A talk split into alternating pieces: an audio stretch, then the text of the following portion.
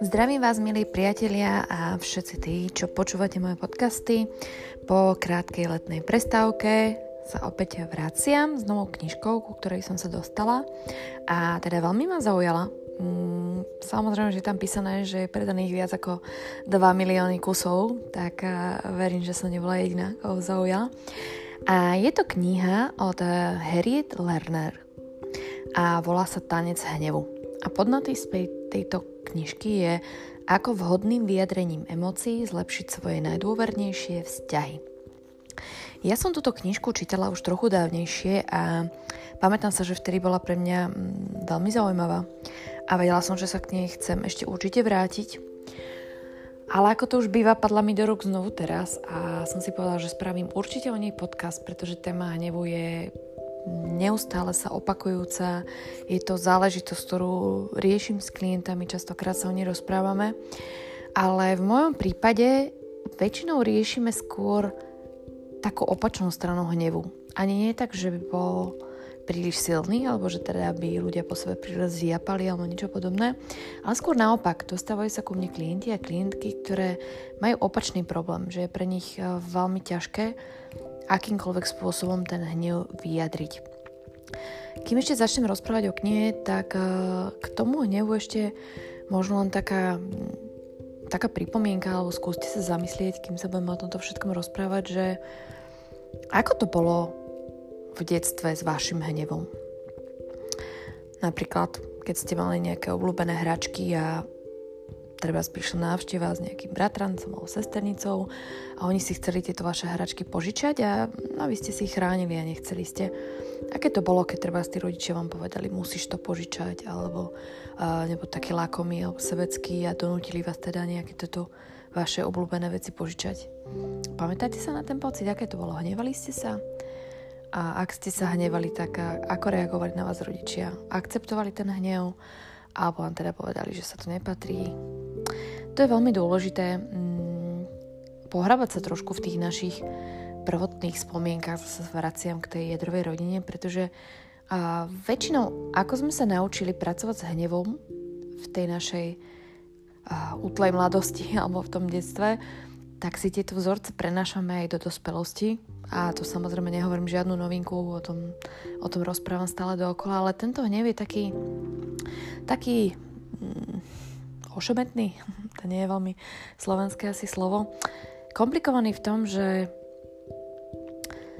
spoločnosť ako keby netoleruje ten hnev alebo ak je ten hnev príliš prudko prejavený, tak je automaticky ten človek označovaný za niekoho agresora, hulváta, ignoranta a podobne spája sa s nejakou takou stratou seba kontroly, by sme mohli povedať, alebo teda pre ostatných to tak môže vyzerať a, a teda poukazujú, že to je, ten je taký, ten sa nevie ovládať a to je taký mm, uhúkaný alebo uvrešťaný a podobne.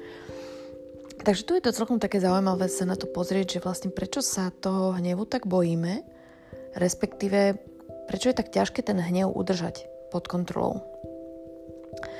A k tomuto sa zase vraciam, že mm, veľakrát rozprávam, že akúkoľvek frustráciu, akýkoľvek hnev si nejakým spôsobom zatlačíme donútra, alebo uh, nedaj ako sa hovorí, že to prehltneme, to je asi, ne, to je asi najhoršie, lebo tam si doslova zakladáme na nejaké žalúdočné problémy alebo tráviace tak sa to v nás hromadí a to sú tie povestné kvapky do toho nášho pohárika trpezlivosti a proste keď je tých kvapiek veľa, tak jedného dňa to prečečie a človek vybuchne.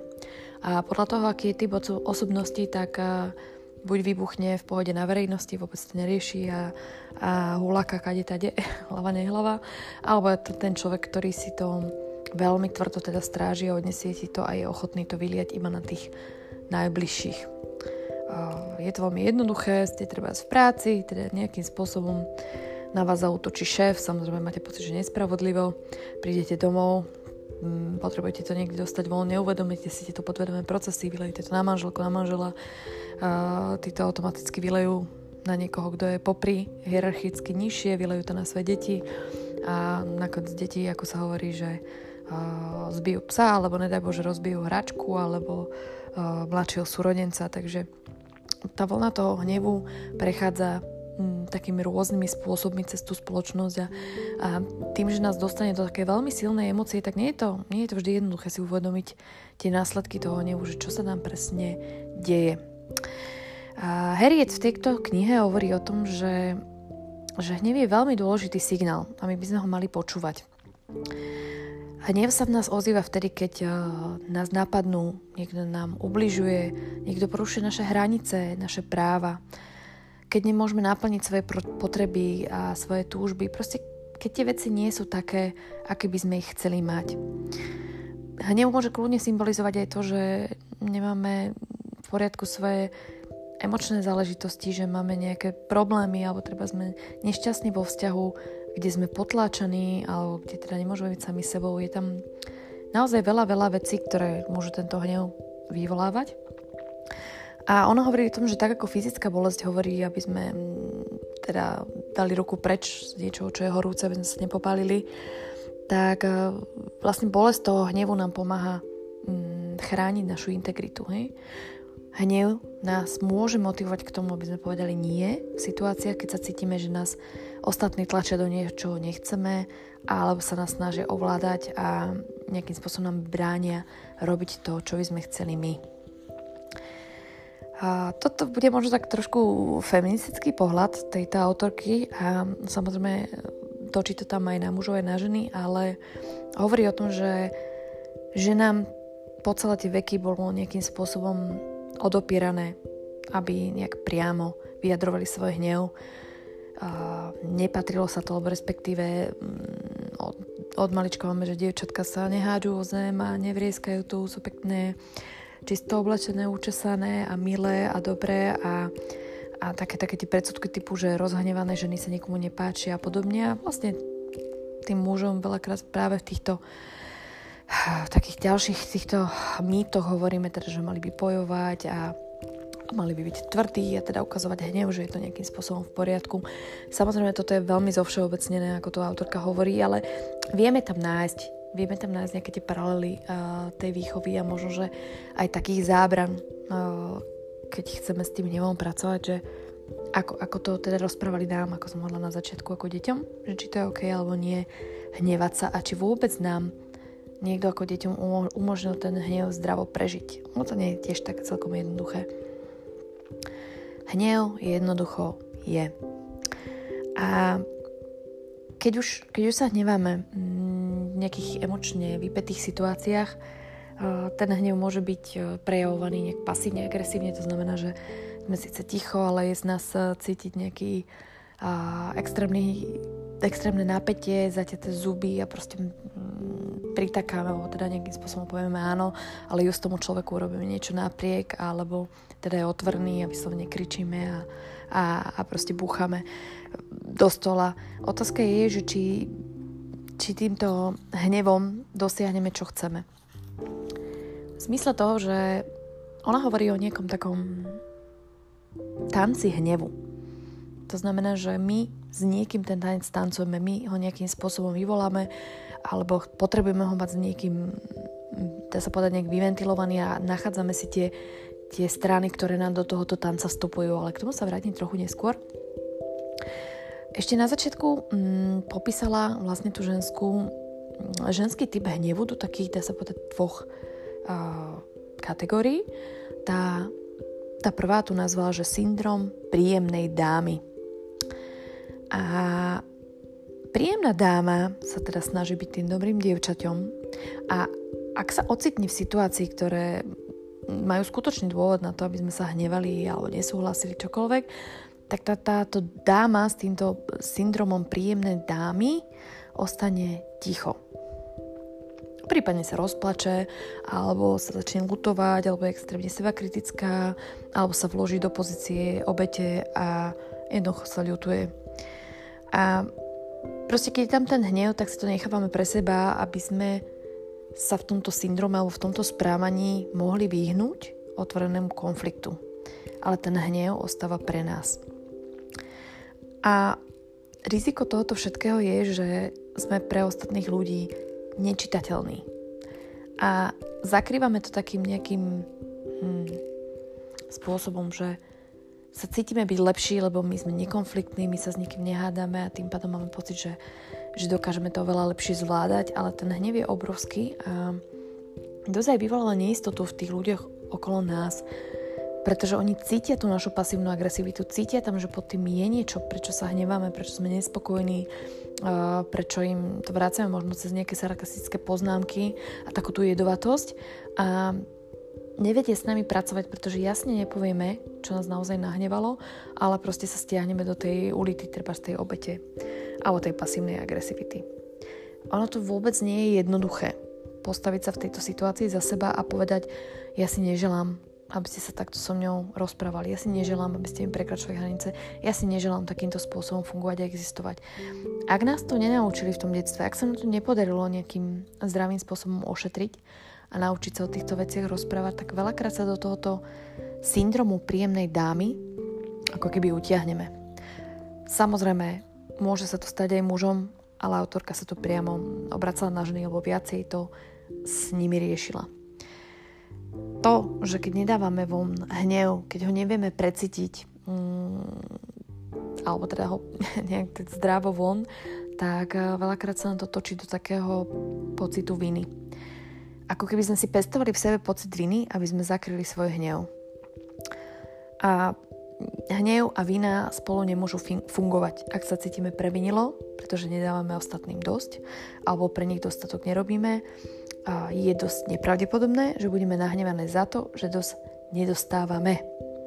Ak sa cítime previnilo, pretože dostatočne nesplňame požiadavky na úlohu žien, nebudeme mať dosť energie ani snahy aby sme tieto požiadavky spochybňovali alebo sa zamýšľať nad tým, kto ich vlastne určil.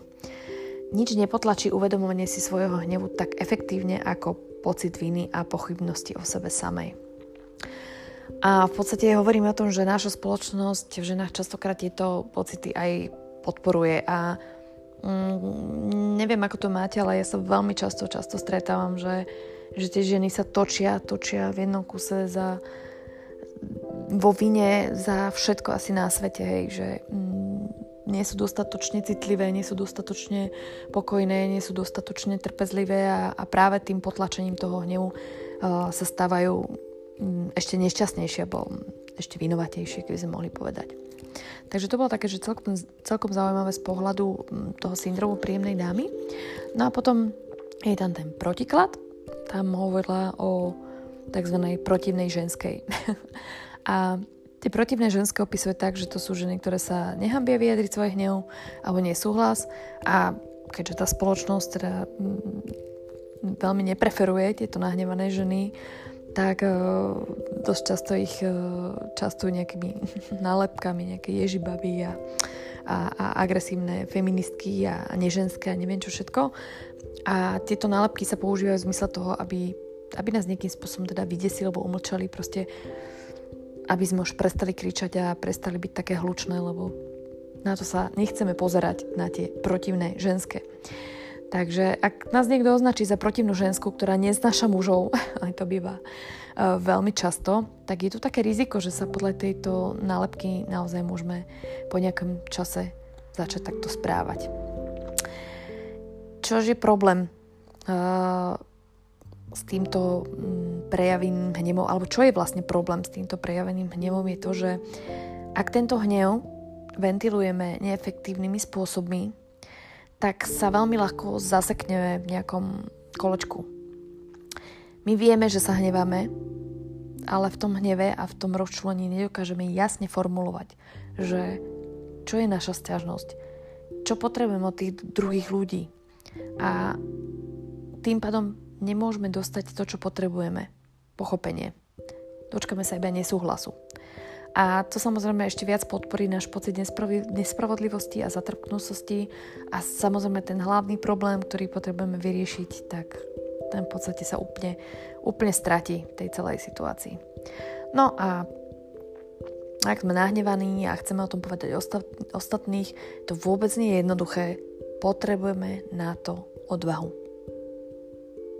Ženy, ktoré sa zbytočne hádajú, pretože niekedy ideme naozaj do tých zbytočných hádok, lebo potrebujeme to vyriešiť, ale nevieme ako, takže sa motáme, motáme vždy a viac a viac do akejsi také neúspešnej snahe o zmenu niekoho iného, kto sa vlastne ani zmeniť nechce.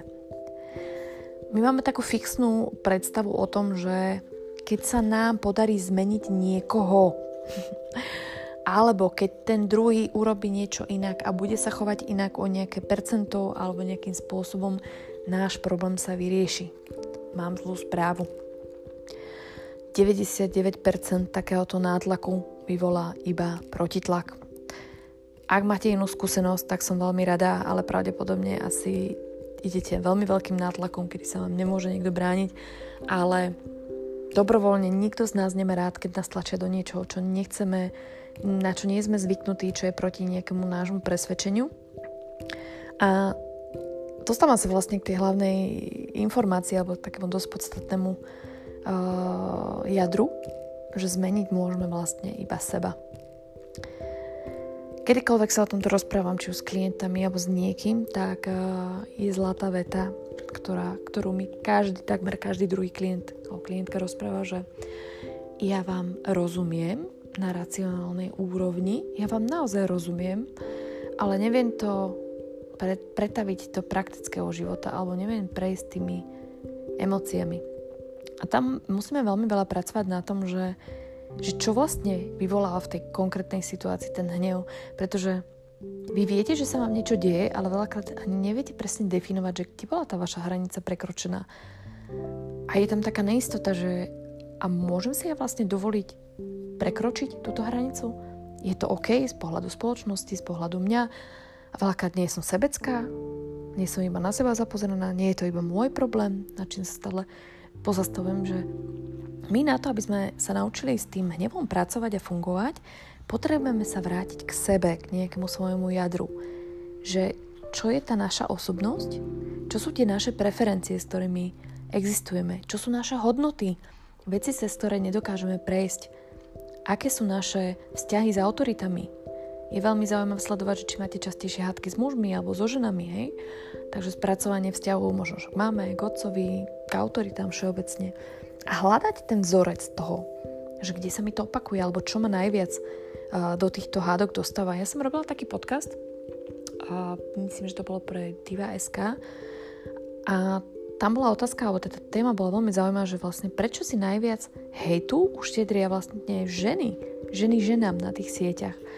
A sme sa tam bavili aj s moderátorkou o tom, že je, je veľmi dôležité zastaviť sa vždy vtedy, keď na vás dojde taká úzkosť v zmysle toho, že bože, toto je nechutné, alebo toto by som nikdy nespravila, alebo to je otrasné, alebo, alebo také niečo, že bože, takto sa s tým vychovalo. Proste čokoľvek, čo vás dostane do takej silnej emócie, že zdvihne vám to tlak, alebo neviem, pozastavíte sa nad tým, alebo máte potrebu k tomu sa vyjadriť, to je veľmi dobré hneď, ako dostanete chuť písať komentáre na Facebooku, tak ja sa smejem, že, že tam sa treba pozastaviť, že čo ma na tom to tak zastavilo, čo ma na tom tak uh, podpichlo, alebo teda zdvihlo tú moju emociu. Pretože tam je zakopaný nejaký poklad uh, toho nášho nejakého vnútorného sveta. A ja som hovorila o tom, že ak, ak napíšu tam hejt možno nejakú úspešnú ženu a ten hejt, hejt je typu, ako sa ukazuje a čo všetko si dovoluje a podobne, tak by sme sa mali seba opýtať v zmysle toho, že čo mi chýba, čo tá žena má a ja to nemám alebo čo ten človek dokázal a ja som to nedokázala. Alebo o čom sebe pochybujem, čo ten druhý napríklad s absolútnou, absolútnou samozrejmosťou a sebavedomím tvrdí, že to dokáže. Prečo o sebe pochybujeme a prečo nás to rozčuluje, že on to dokáže a nám je to ťažké. No a bolo, bolo také celkom vtipné, že pod tým, pod tým podcastom bolo teda veľa rôznych komentárov a a veľakrát sa tam ženy, teda ženy sa tam rozčlovia nad tým, že áno, že samozrejme oni určite nikomu nezavidia a to je proste niekto je otrasný, kto sa tam ukazuje a hotovo. Ale ja som tam nehovorila vôbec o závisti, ja som hovorila o tom, že pozrite sa do seba, dovnútra, čo to tam zobudilo, čo sa tam deje, čo ma bolí, čo ma trápi. A takto je to aj s tým hnevom, keď vás rozčuli niekto z rodiny, že stále robí to isté. Čoho sa vám dotkol? Uznania, nejakého nejaké vaše hodnoty, nejakých vašich preferencií. Viete, že keď sa nechávate do týchto mm, nezmyselných hádok zaťahovať, tak ako som spomínala na začiatku, tak tancujete ten tanec hnevu s tou druhou stranou. A keďže ste v tom dlhodobo naučení, ja neviem, vymyslím si nejaký banálny nejaký prípad uh, manželského stavu, že teda žena sa stiažuje, že manžel sa nevenuje dostatočne rodine a, a proste ona je doma a o všetko sa stará a muž je absolútne citovo chladný a potom sa hrá na veľkého otca, všetko kupuje, nič sa s ňou neporadí a podobne a on sa zase stiažuje, že ešte len dojde domov a stále mu ona vyčíta, že teda sa nesnaží, ale na prácu myslí a podobne a v týchto šialených kolečkách vlastne v tanci hnevu pokračujú dookola, dookola, dookola, volá sa to tzv. taxický tanec. Tam si je podstatné uvedomiť, že oni si navzájom nahrávajú. Tam stačí jediná vec, ako viem, že to znie veľmi jednoducho, zastaviť sa. Prečo mám tú potrebu do toho konfliktu ísť? Prvá otázka. A druhá otázka, čo mi to prináša? Viete, ak ja stále niekomu niečo vyčítam a ten druhý stále robí to isté, je to ako tisíckrát sa rozbehnúť proti betonovej stene a čakať, že tá stena padne. Tisíckrát si rozbijete hlavu a máte rovnaký výsledok. Nemá to zmysel. To znamená, niečo musím urobiť inak. Ak sa stiažujem, treba, že ten manžel nemá čas na rodinu, tak sa vrátim k sebe a začnem si klásť otázky. Čo potrebujem? Čo robím pre seba? Veď ja nie som iba matka, som aj partnerka, som aj priateľka, som osobnosť, ktorá má svoje hodnoty a svoje potreby. Čo mi chýba? Čo nemám naplnené? Akým spôsobom chcem fungovať? A Harry je to tom hovorí v tej knihe, že tá jedna manželka proste sa zastavila a povedala a dosť, OK, manžela som poprosila, štvrtok chcem si zacvičiť na jogu, ignoroval to, že on bude teda v práci, nestiažovala som sa, nehádala som sa, objednala som si operku, išla som si zacvičiť jogu. Urobila som to znovu, išla som sa s kamarátkou cez týždeň a začala som si žiť svoj život a prestala som ho obviňovať a prestala som od neho žiadať, aby sa zmenil. Jednoducho som sa zariadila. A čo bolo krásne na tej situácii, že vy keď zmeníte ten prístup, akým fungujete, že jednoducho začnete si riešiť svoj život, tak zastavíte tento toxický tanec a aj šokujete tú druhú stranu, pretože tá už je na nič naučená a vy ste to prestali robiť. Tak vtedy prichádza taká, taký zaujímavý fenomén a je to niečo také, že nemeň sa a zostane rovnaká, alebo nemeň sa, zostane rovnaký, že Paradoxne, vy keď začnete na sebe pracovať, keď začnete nejaké veci meniť, tak vaše okolie sa cíti ohrozené. Akoukoľvek zmenou, pretože niečo je iné a potrebujú sa nejakým spôsobom na to adaptovať. A je to samozrejme i e, celková tá zmena pohodlná zóna, málo komu sa chce z nej výsť, tak veľakrát práve tie blízky miesto toho, aby vás podporili v tejto zmene a aby, aby teda vyšli v ústrety, tak začnú na vás, na vás útočiť a ako keby vás tlačí do tej pozície späť. To je veľmi dôležité si uvedomiť, že toto nie je ani nejaká vedomá činnosť, je to proste niečo, čím sa chránime a chceme mať tie vyjazdené kolaje napriek tomu, že sme v tých vyjazdených kolajach nešťastní. Takže vy, ak začnete robiť takéto zmeny, tak rátajte s tým, že tá rodina alebo to okolie, alebo tí ľudia, ktorí sa tak, s takou obľuvou s vami do tých uh, tancov hádok púšťajú, tak sa vás budú snažiť vyprovokať znovu a znovu a znovu. A vy musíte byť na to pripravení. Nenechať sa vyprovokovať, ale ísť podľa tých svojich hodnot. Tak je moja hodnota to, že aj napriek tomu, že som teda matka, manželka, potrebujem nejakú tú hodinku, dve pre seba cez ten týždeň, tak si za to hodnotu musíte stáť. To znamená, že áno, potrebujem tú hodinu voľna, zariadím si to, fungujem nejakým spôsobom. Áno, potrebujem mať nejaké veci, ktoré ma bavia, ktoré ma tešia. A aj keď budú tie útoky proti vám nejakým spôsobom nastavené, tak sa k tomu postavíte ja rozumiem, že asi s tým nesúhlasíš, ale je to niečo, čo potrebujem.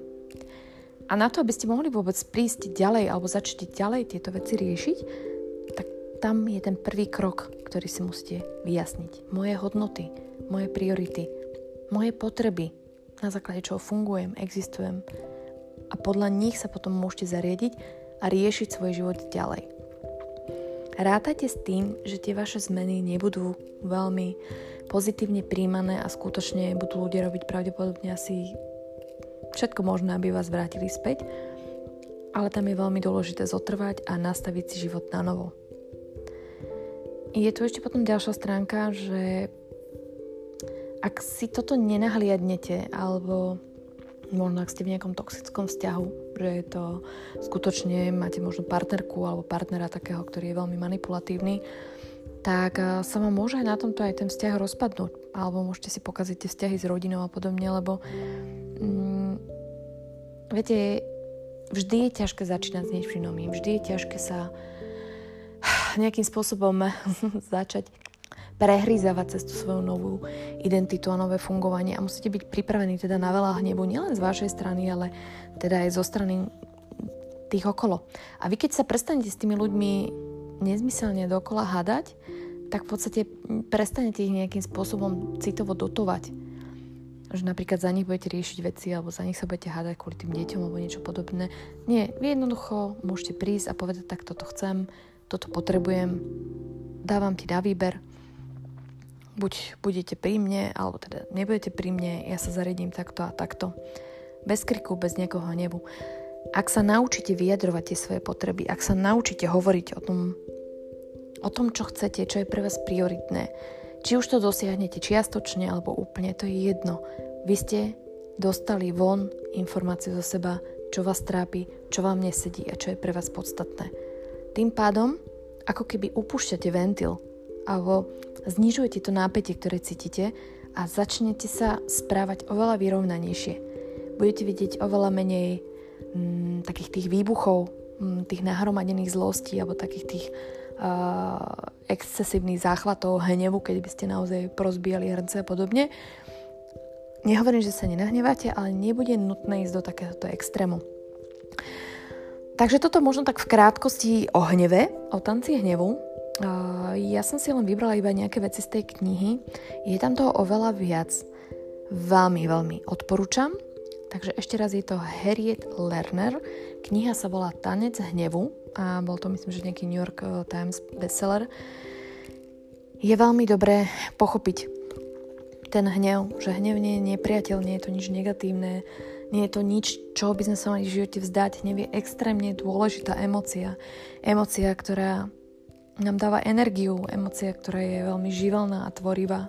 Takže vlastne potlačenie hnevu je potlačenie seba samého.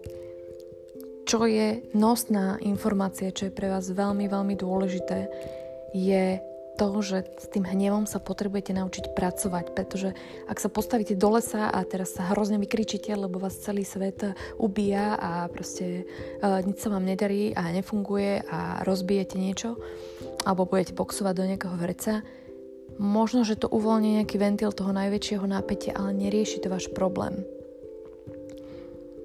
Dôležité je naučiť sa počúvať samého seba, určiť si nejakú hierarchiu svojich hodnú od svojich potrieb, byť jasne na tom, čo chcem, kto som, čo potrebujem, akým spôsobom chcem fungovať a potom o týchto svojich potrebách hovoriť.